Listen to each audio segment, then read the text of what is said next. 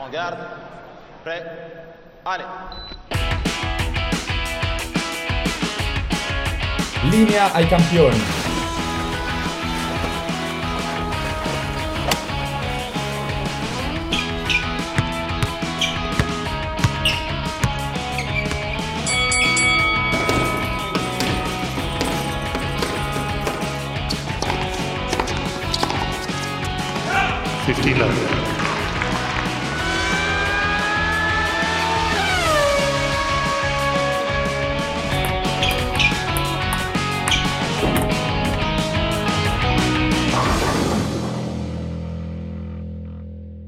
Credo che uno dei momenti più importanti nella carriera di ogni atleta sia proprio quello dell'esordio.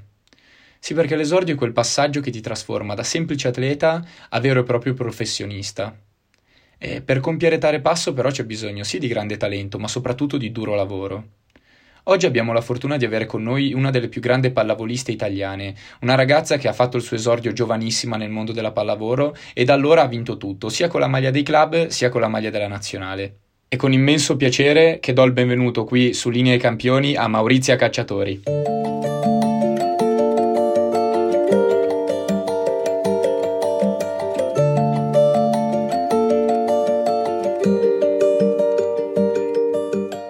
Allora Maurizio, senti, io inizierei a chiederti quando è stato il, il momento in cui ti sei avvicinata alla pallavolo? Cioè nel senso, com'è nata la passione per la pallavolo e che poi ti ha portato a, a questi enormi successi?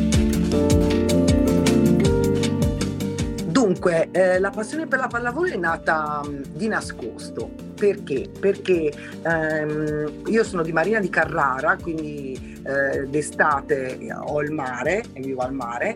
Eh, quando ero ragazzina andavo al mare con i miei fratelli e quindi palleggiavo da sola, facevo delle ruote. Ho incontrato proprio un direttore sportivo che mi ha detto vieni a palleggiare con noi, quindi mi ha visto e tutta l'estate ha visto che io continuavo sempre a fare queste capriole, ruote col pallone, quindi insomma non sapevo benissimo che ci potesse essere una squadra di pallavolo e lui mi ha detto dai a settembre vieni a- al corso.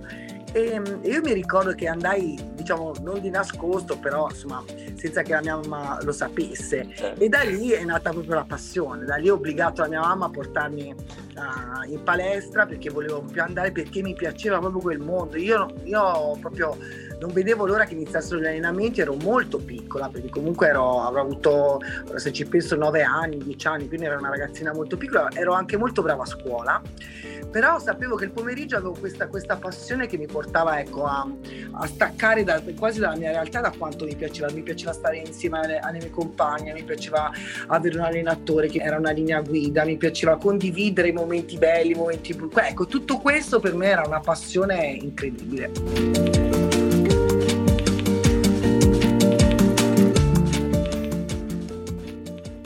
Eri già brava, nel senso, adesso è facile dirlo perché sei diventata una campionessa poi nel corso della tua carriera, ma si vedeva già o eri troppo piccola Sì. per capire che sarebbe stato il- poi il tuo mondo? Guarda, secondo me sì, perché io poi ho le testimonianze, diciamo, de- de- dei miei genitori, no? Perché Certo. io ero piccola, quindi non riuscivo a... Sì, perché nessuno realmente mi ha insegnato a palleggiare, a fare il bagre. Io lo, lo vedevo dagli altri e, e subito riuscivo a fare, quindi avevo del talento. E poi ricordo che tutte le partite facevo sempre un sacco di 30, 40 pu- ero molto Oh, wow. egoista come bimba, ero- volevo attaccare solo io, cioè avevo ben chiaro il rispetto della squadra, ero molto ma non perché, perché volevo vincere, quindi se Certo. vedevo che qualcuno era un pochino lenta mi arrabbiavo e dovevo attaccare io. Quindi insomma sì, si vedeva che avevo sicuramente del talento, quello sì. Tu hai esordito a 16 anni tra i professionisti, è vero? Ma anche prima, perché nella squadra di Carrara, nella squadra Sì. di Carrara, io già a 14 anni giocavo in Serie B. Ah, wow. Quindi immaginati insomma una ragazzina di 14 anni che gioca in Serie B, quindi con tutte donne già grandi, comunque ero già in, diciamo in categorie eh, importanti. E poi in Serie A proprio a 16 anni e lì è cambiato Ecco, diciamo tutto. Esatto, ed è questo che volevo chiederti. Cosa ha provato la ragazzina di 16 anni, la Maurizia di 16 anni, a esordire in Serie A, magari essendo comunque molto piccola? Io so che tu hai sempre avuto un carattere forte, sei sempre stata una leader. Però a 16 anni non si può essere realmente leader di uno spogliatoio, soprattutto se arrivi in un mondo nuovo dove magari c'è gente che è lì da tanto tempo. Allora, cosa hai provato? Come ti sei imposta subito nel, nella tua squadra? Io eh, sono arrivata in questo palazzetto che era a Perugia, che era un mausoleo, era, era enorme rispetto alla palestra dove io giocavo. Quindi certo. già il fatto di vedere una situazione così era, era, era forte. Detto questo, sono entrata in un team di persone che avevano già vinto e convinto. Io realmente non avevo vinto, sì, avevo vinto tro- tornei e comunque eh, competizioni a livello giovanile, ma, ma, niente di che. E quindi mi ricordo che eh, le, le, atlete che erano in squadra con me mi facevano capire insomma, che prima di, di, di parlare dovevo dimostrare. E questa cosa l'ho, l'ho, l'ho avvertita eh, subito e non è stato facile perché ero comunque una ragazzina, poi il fatto di essere uscita di casa velocemente, perché comunque io non vivevo più con la mia famiglia, sono diventata grande già a 16 anni, quindi dovevo vivere da sola, andare in allenamenti da sola, andare a scuola da certo. sola, quindi mi è cambiata completamente la vita, ma sono sempre stata molto attenta e curiosa a quello che mi succedeva intorno, quindi avevo capito che dovevo mettermi a servizio della squadra e lavorare duramente. Questo è stato un, un buon passaggio per me.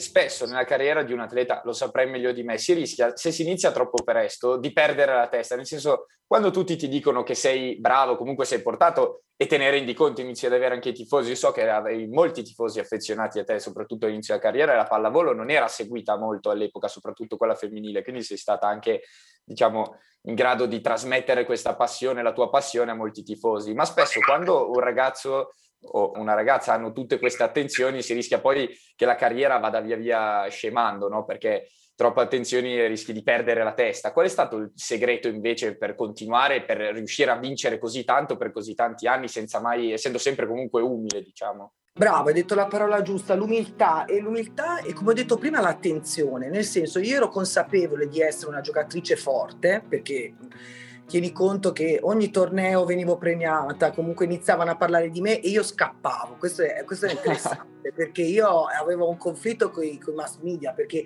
ero piccola e vedevo che mi aspettavano fuori dalla palestra e io dicevo ma cosa vogliono da me? Cioè, cioè non, non, ho mai parlato, quindi quando li vedevo facevo le uscite laterali, del, cioè ero già... Scappavi. Esatto, ma anche sgamata, perché dico proprio, ma non volevo parlare, cioè non avevo niente da dire a loro, non certo. riuscivo ancora a capire il meccanismo del giornalismo sportivo, nulla. Questa è una cosa interessante. E poi d'altro canto il fatto che comunque io avessi sempre un ottimo legame con la scuola e, e non avessi mai perso il, il, la percezione che comunque lo sport poteva essere la mia strada, ma dovevo avere comunque già un, anche un piano, un piano, B, perché comunque ho continuato eh, gli studi e ero anche molto brava al liceo. Io parlo tre lingue, quindi insomma non ho mai abbandonato questo e questo mi ha sempre tenuto molto impegnato a livello, a livello mentale ed è stata forse la mia forza, cioè il fatto comunque di non pensare di essere mai arrivata. Quello, quello sicuramente è stata la chiave vincente.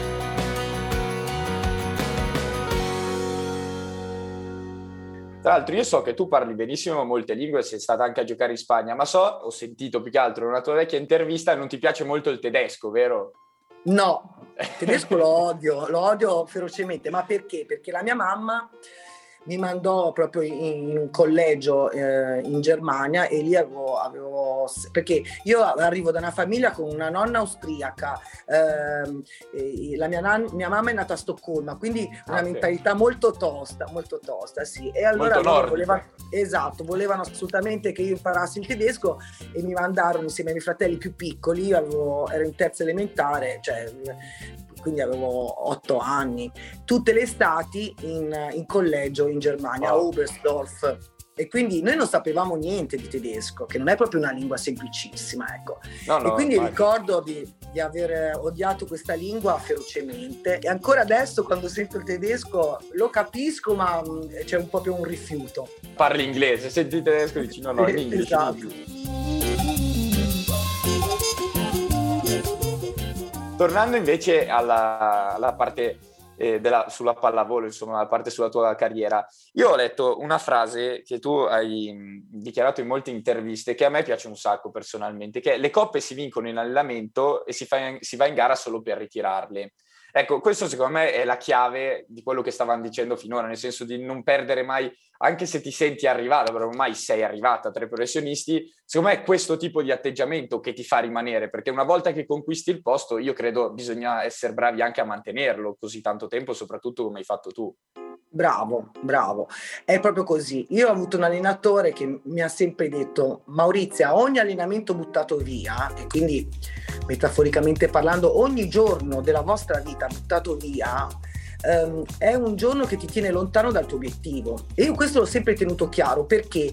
Perché anche dal dettaglio, dall'allenamento del lunedì mattina, dove nessuno vorrebbe andare, perché magari è stanco, è lunedì mattina, eh, rimaniamo a casa, è il giorno forse più, più difficile perché si riprende e poi si riprende fisicamente, quindi non sono gli allenamenti piacevoli, sono abbastanza tosti, magari anche alle 8 del mattino e tutto. Ecco, proprio dal lunedì mattina attivare il meglio di quello che possiamo dare. Ovviamente non possiamo essere sempre al 100%, anche questa cosa di essere sempre perfetti è completamente da sfatare e questo è un messaggio che voglio dare a voi, cioè il vero vincente è quello che trova un giusto equilibrio tra esaltanti vittorie e cocenti sconfitte. Quindi dobbiamo essere in grado di gestire i momenti straordinari ma anche momenti che, che, sono terribili. Questo secondo me è una lettura importante per, per, per, quello che potrà essere il vostro percorso. Verissimo, è verissimo. Io so che durante, nel corso della tua carriera, tu sei stata una delle palleggiatrici, se non forse la palleggiatrice più forte in, in, italiana. Eri il Cristiano Ronaldo, permettimi questo paragone un po' bizzarro, magari, ma eri il Cristiano Ronaldo della pallavolo. Però so che c'è stato un periodo della tua carriera nel quale l'allenatore della nazionale, adesso correggimi se sbaglio, per io mi ricordo di questo, non ti faceva giocare. È come avere veramente il Messi e tenerlo in panchino, non convocarlo. Quindi volevo chiederti quanto è importante carriera, nel, nel percorso di un atleta eh, farsi seguire dalle persone giuste in quanto invece possano essere eh, dannose o nocive le persone magari che ti prendono di punta perché succede comunque il mondo dello sport è fatto di esseri umani e come ogni essere umano uno non può star simpatico a tutti ma quanto è importante farsi seguire dalle persone giuste? È, è, anche questione di fortuna. Eh. Io ho avuto certo. degli allenatori fortissimi che mi hanno, mi hanno, dato fiducia, che hanno creduto in me, io mi sentivo veramente volare, ma ho avuto anche questo allenatore che si vedeva già dall'inizio che più di tanto non, non, non c'era, cioè non, non gli piacevo, è inutile, poi nel mondo sportivo è così, no? Vedete quanti allenatori magari non fanno giocare dei giocatori, ci si chiede, no? E io ho vissuto questo, questo passaggio in maniera molto dura perché io ero la capitana, lui mi ha tolto la fascia di capitana, non mi allenava più, quindi è stato veramente dura, difficilissima certo. da, da digerire perché io ricordo mio padre che mi diceva vieni a casa, basta, mandalo col paese perché io ero in nazionale e io invece sono rimasta lì, questo è il passaggio importante, io sono rimasta lì, lui mi faceva raccogliere i palloni, pulire la palestra, cioè non facevo più niente di quello che facevo prima. Però vi posso dire che questa, anche questo allenatore mi ha insegnato, mi ha insegnato che un giorno possiamo essere al top, ma attenzione, magari il giorno successivo arriva una persona che forse ha fatto meglio di noi e, ha, e ha avuto più costanza, quindi mai, mai pensare di essere arrivati. A un certo punto della tua carriera tu lasci l'Italia per andare a giocare all'estero, ovvero in Spagna. Ecco, io volevo chiederti, perché eh, non mi è mai capitato di intervistare nessuno finora che sia andato in un altro paese a giocare. Quanto cambia eh, a livello sportivo, ma anche proprio a livello umano, culturale, cambiare paese, quindi cambiare lingua, come si fa ad adattarsi subito a una nuova cultura, a un nuovo paese, a nuove giocatrici? È difficile oppure il campo parla da solo, insomma, alla fine parlate lo stesso linguaggio quando siete in palestra? Allora, tieni conto che quando sono andata a giocare in Spagna io avevo già una grande esperienza di tantissimi club, quindi a livello proprio umano, di persone e di gestione dei, dei team non avevo, non avevo, nessun tipo di problema. Um, nei, nei team italiani c'erano tante giocatrici straniere, quindi sono certo. in un team spagnolo che era completamente diverso nella, nell'essere strutturato perché comunque c'era grande passione, non era così organizzato come, come quelli italiani però investivano molto su questo team, infatti con questo team ho vinto una Champions League e la cosa più buffa è che mi adoravano perché ero ero, a parte sempre buffa, io sono sempre stata una che non ero quella abbiamo vinto, quella noiosa, no, sono sempre stata molto, ho cambiato il mio atteggiamento negli anni con i mass media.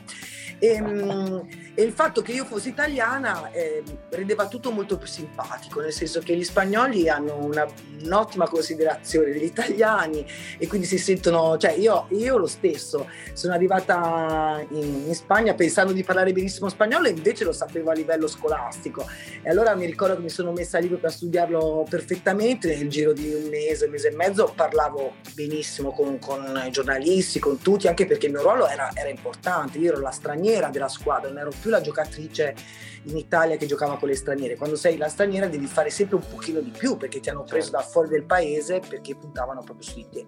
Mi hai parlato insomma dell'affetto che avevano i tifosi per te, ti chiedo in questo periodo di, di coronavirus in cui gli stadi sono vuoti e le palestre idem e i tifosi non possono andare allo stadio a seguire i propri talenti, quanto influisce questo sulle giocatrici? Può essere diverso giocare con o senza i tifosi, meglio o peggio? Guarda, sicuramente peggio io poi vedo anche le partite, sento tante testimonianze di, di molte amiche mie e mh, giocare in palazzetti poi così grandi, eh, silenziosi, è molto triste, è inutile stare a fare tanti discorsi, è molto triste e ti dà proprio quasi una percezione di non essere neanche sport, perché lo sport è proprio il coinvolgimento, le persone, il tifo.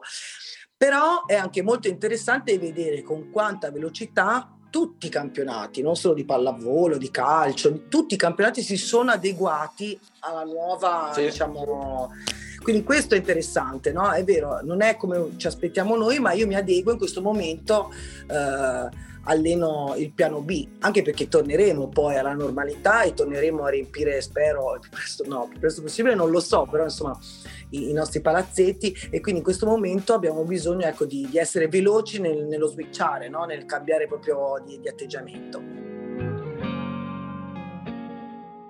Verissimo. Tu mi hai parlato di collaborazione. Io sono sicuro che gli sport, soprattutto come la pallavolo, gli sport di squadra, eh, ti diano dei, delle fondamenta. Io giocavo hockey, quindi l'ho, l'ho, un po' provato, sebbene non ai tuoi livelli, non, non, avrei mai potuto neanche sognarlo e non ero per niente così bravo. Ma comunque eh, il fatto di lavorare in un gruppo, di mh, mm, creare determinate sinergie, di adattarsi anche ai nuovi spogliatoi, come hai fatto tu andando in Spagna, sono valori che ti trasmette lo sport che poi tu ri- riporti nella vita reale, trovo. Mi dai questa conferma? Cioè, alla fine sono Ass- cose che ti servono anche al di fuori dello sport, al di fuori dal, dallo, dello spogliatoio. Assolutamente sì, sono le, le soft skill, no? Che secondo me valgono molto di più del delle coppe alzate, delle medaglie portate al collo. Io quando ho smesso di giocare a pallavolo eh, avevo già programmato, io ho smesso, cioè avevo tre, neanche 30, 32 anni, quindi per il, per il, mio ruolo avrei potuto continuare a giocare per altri 4-5 anni, però io ho deciso proprio di smettere prima diciamo all'apice, nel momento insomma, in cui comunque ehm, stavo bene e, mm, e programmarmi la mia, la mia, seconda vita e senza avere tanta, tanto timore. Questo è stato importante perché comunque la pallavolo è tutto un gioco di cambi, di trasferte, di, di schemi da preparare che all'ultimo secondo saltano, di, di schiacciate che tu pre, magari pensi di fare invece all'ultimo secondo devi trovare un'altra opzione. Quindi io ho allenato questo, ho allenato la resilienza, il coraggio, la capacità di mettermi in gioco, di fare delle scelte, di prendere delle scelte, questo, eh, prendere scelte anche in momenti inaspettati, quando volevo magari rimanere in una città invece dovevo scegliere tra una e l'altra. E, ehm, e quindi questa capacità anche di, di allenare l'empatia, di, di, conoscere velocemente le mie colleghe, di, di condividere feedback insieme a persone che magari non necessariamente mi piacevano. Certo. I team vincenti non sono fatti di, di, persone che vanno tutte d'accordo e si vogliono tutte bene, no. I team vincenti hanno vincente l'obiettivo e per quell'obiettivo le persone eh, fanno di tutto e vestono quella maglia al di là delle simpatie, delle antipatie e, e di tutto questo. Quindi io tutte queste skill le ho, le ho allenate e quando ho smesso sono entrata nel, nella, diciamo, nell'ambito della comunicazione e ehm, ho iniziato a trasferire nelle aziende o comunque ehm, nelle università, un po' ovunque i valori diciamo, dello sport ehm, e la loro importanza. Ecco, infatti tu mi hai detto che odiavi i media, poi sei diventata parte di essi, perché io mi ricordo di te e della tua voce anche a commentare le partite su Sky Sport, quindi in televisione, è vero? Allora, Sì. co- come- quanto è strano passare dal campo a doverlo commentare? So, fai un po' la voce grossa da, da chi ne ha passate No, di più di loro. Io poi sono molto, molto verace, quindi io all'inizio mi, mi sembrava, cioè non mi sembrava possibile anche perché se spesso e volentieri commentavo l'Italia. E quindi io mi mettevo, come, mi mettevo nei panni magari della palleggiatrice che aveva il mio ruolo, però dovevo commentarla a casa di fronte a milioni di italiani, quindi io non ero una commentatrice, io ero una giocatrice in campo che ogni tanto raccontava qualcosa, quindi pessima, proprio pessima, pessima. E, e ho imparato anche quello, cioè a essere obiettiva perché ero troppo di parte. Poi il campionato, ad esempio, cioè non so, c'era una mia amica, giustificavo la mia, proteggevo la, cioè non ero, non ero proprio la commentatrice perfetta. Poi ho capito che insomma da casa le persone non è che volevano sentire ma Il no, ma così, cioè, cioè, non volevano sentire una tifosa e quindi ho, ho cambiato anche il modo di, di comunicare. Eh, ti sei adattata, eri più un'allenatrice all'inizio, diciamo, una voce Ero una da giocatrice in campo, tra l'altro anche, anche, anche incazzata. anche no, no, si può, si può.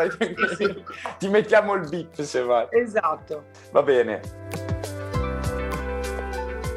Io so che eh, dopo la tua carriera, insomma, adesso sei soprattutto una mamma e volevo chiederti, eh, essere, so che anche eh, tuo marito è comunque un atleta professionista, voglio chiedervi eh, i valori che avete imparato negli anni, li state trasmettendo ai vostri figli, li costringete, magari non lo so, costringete è una parola grossa, ma avete cercato di introdurli al mondo della pallavolo, del basket o li portate a No, vedere le eh, partite, non so. Mio figlio gioca a calcio. Ah, allora mi, invece mi fa danza. Ah, quindi- perfetto, io- giust- giustissimo. E vi dirò anche di più.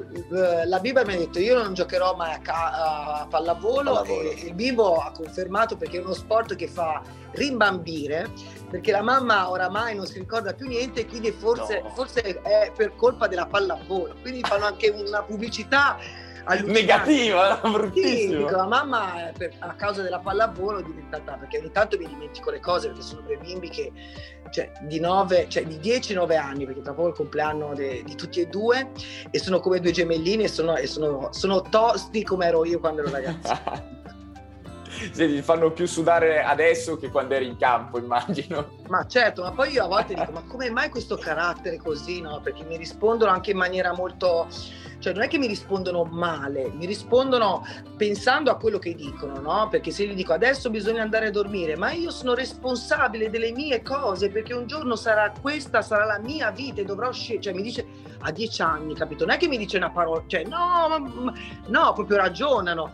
Sicché so che ci sarà tanto, tanto da... Infatti ieri sera mio, mio marito ha detto fino a 18 anni decidiamo noi, cioè che non abbiamo mai detto in casa nostra, sono piccoli, eh, però hanno già personalità. E magari hanno preso da mamma perché anche tu sei sempre stata una figura Ma comunque infatti- con autorità. Infatti io a volte mi chiedo da chi hanno presi, poi, poi sto zitta e, e cerco di gestire la situazione nel miglior modo possibile. Un'ultima cosa ti chiedo, poi abbiamo finito. C'è un messaggio che vuoi dare a tutte le ragazze, le pallavoliste che stanno cercando di intraprendere il tuo stesso percorso? Sai, si arriva a un certo punto della carriera di qualsiasi ragazzo in un momento dove devi capire un po' cosa vuoi fare, perché finché sei piccolo si può alternare scuola, sport, sport, scuola. Arriva a un certo punto, a me è successo col mio sport, ma succede a molti ragazzi in cui o capisci che puoi realmente farcela, è arrivato prestissimo perché avendo esordito a 16 anni magari non ti è capitato perché eri già un fenomeno, però per molti ragazzi comuni mortali si arriva a un punto dove dici ok, secondo me posso farci, allora lascio da parte gli studi a scuola, oppure dico secondo me è meglio che tenermi la porta aperta sullo studio perché nello sport eh, ce la fa uno su cento e non so se sono io. Ecco, hai un consiglio da dare proprio a queste persone? Come si fa a scegliere, a fare questa scelta? Allora, questa scelta deve essere molto obiettiva, nel senso che a- a 16 anni, a 17 anni, bisogna avere le idee, diciamo, un po' chiare, no? E si capisce. È logico che eh, no- non è semplice perché oltre al fatto di, di amare lo sport è anche eh, un, un qualcosa che, che- che- ci dà molta gioia, no? Perché comunque vivi un flow incre- incredibile. Ehm, il consiglio che do è di continuare sempre a fare sport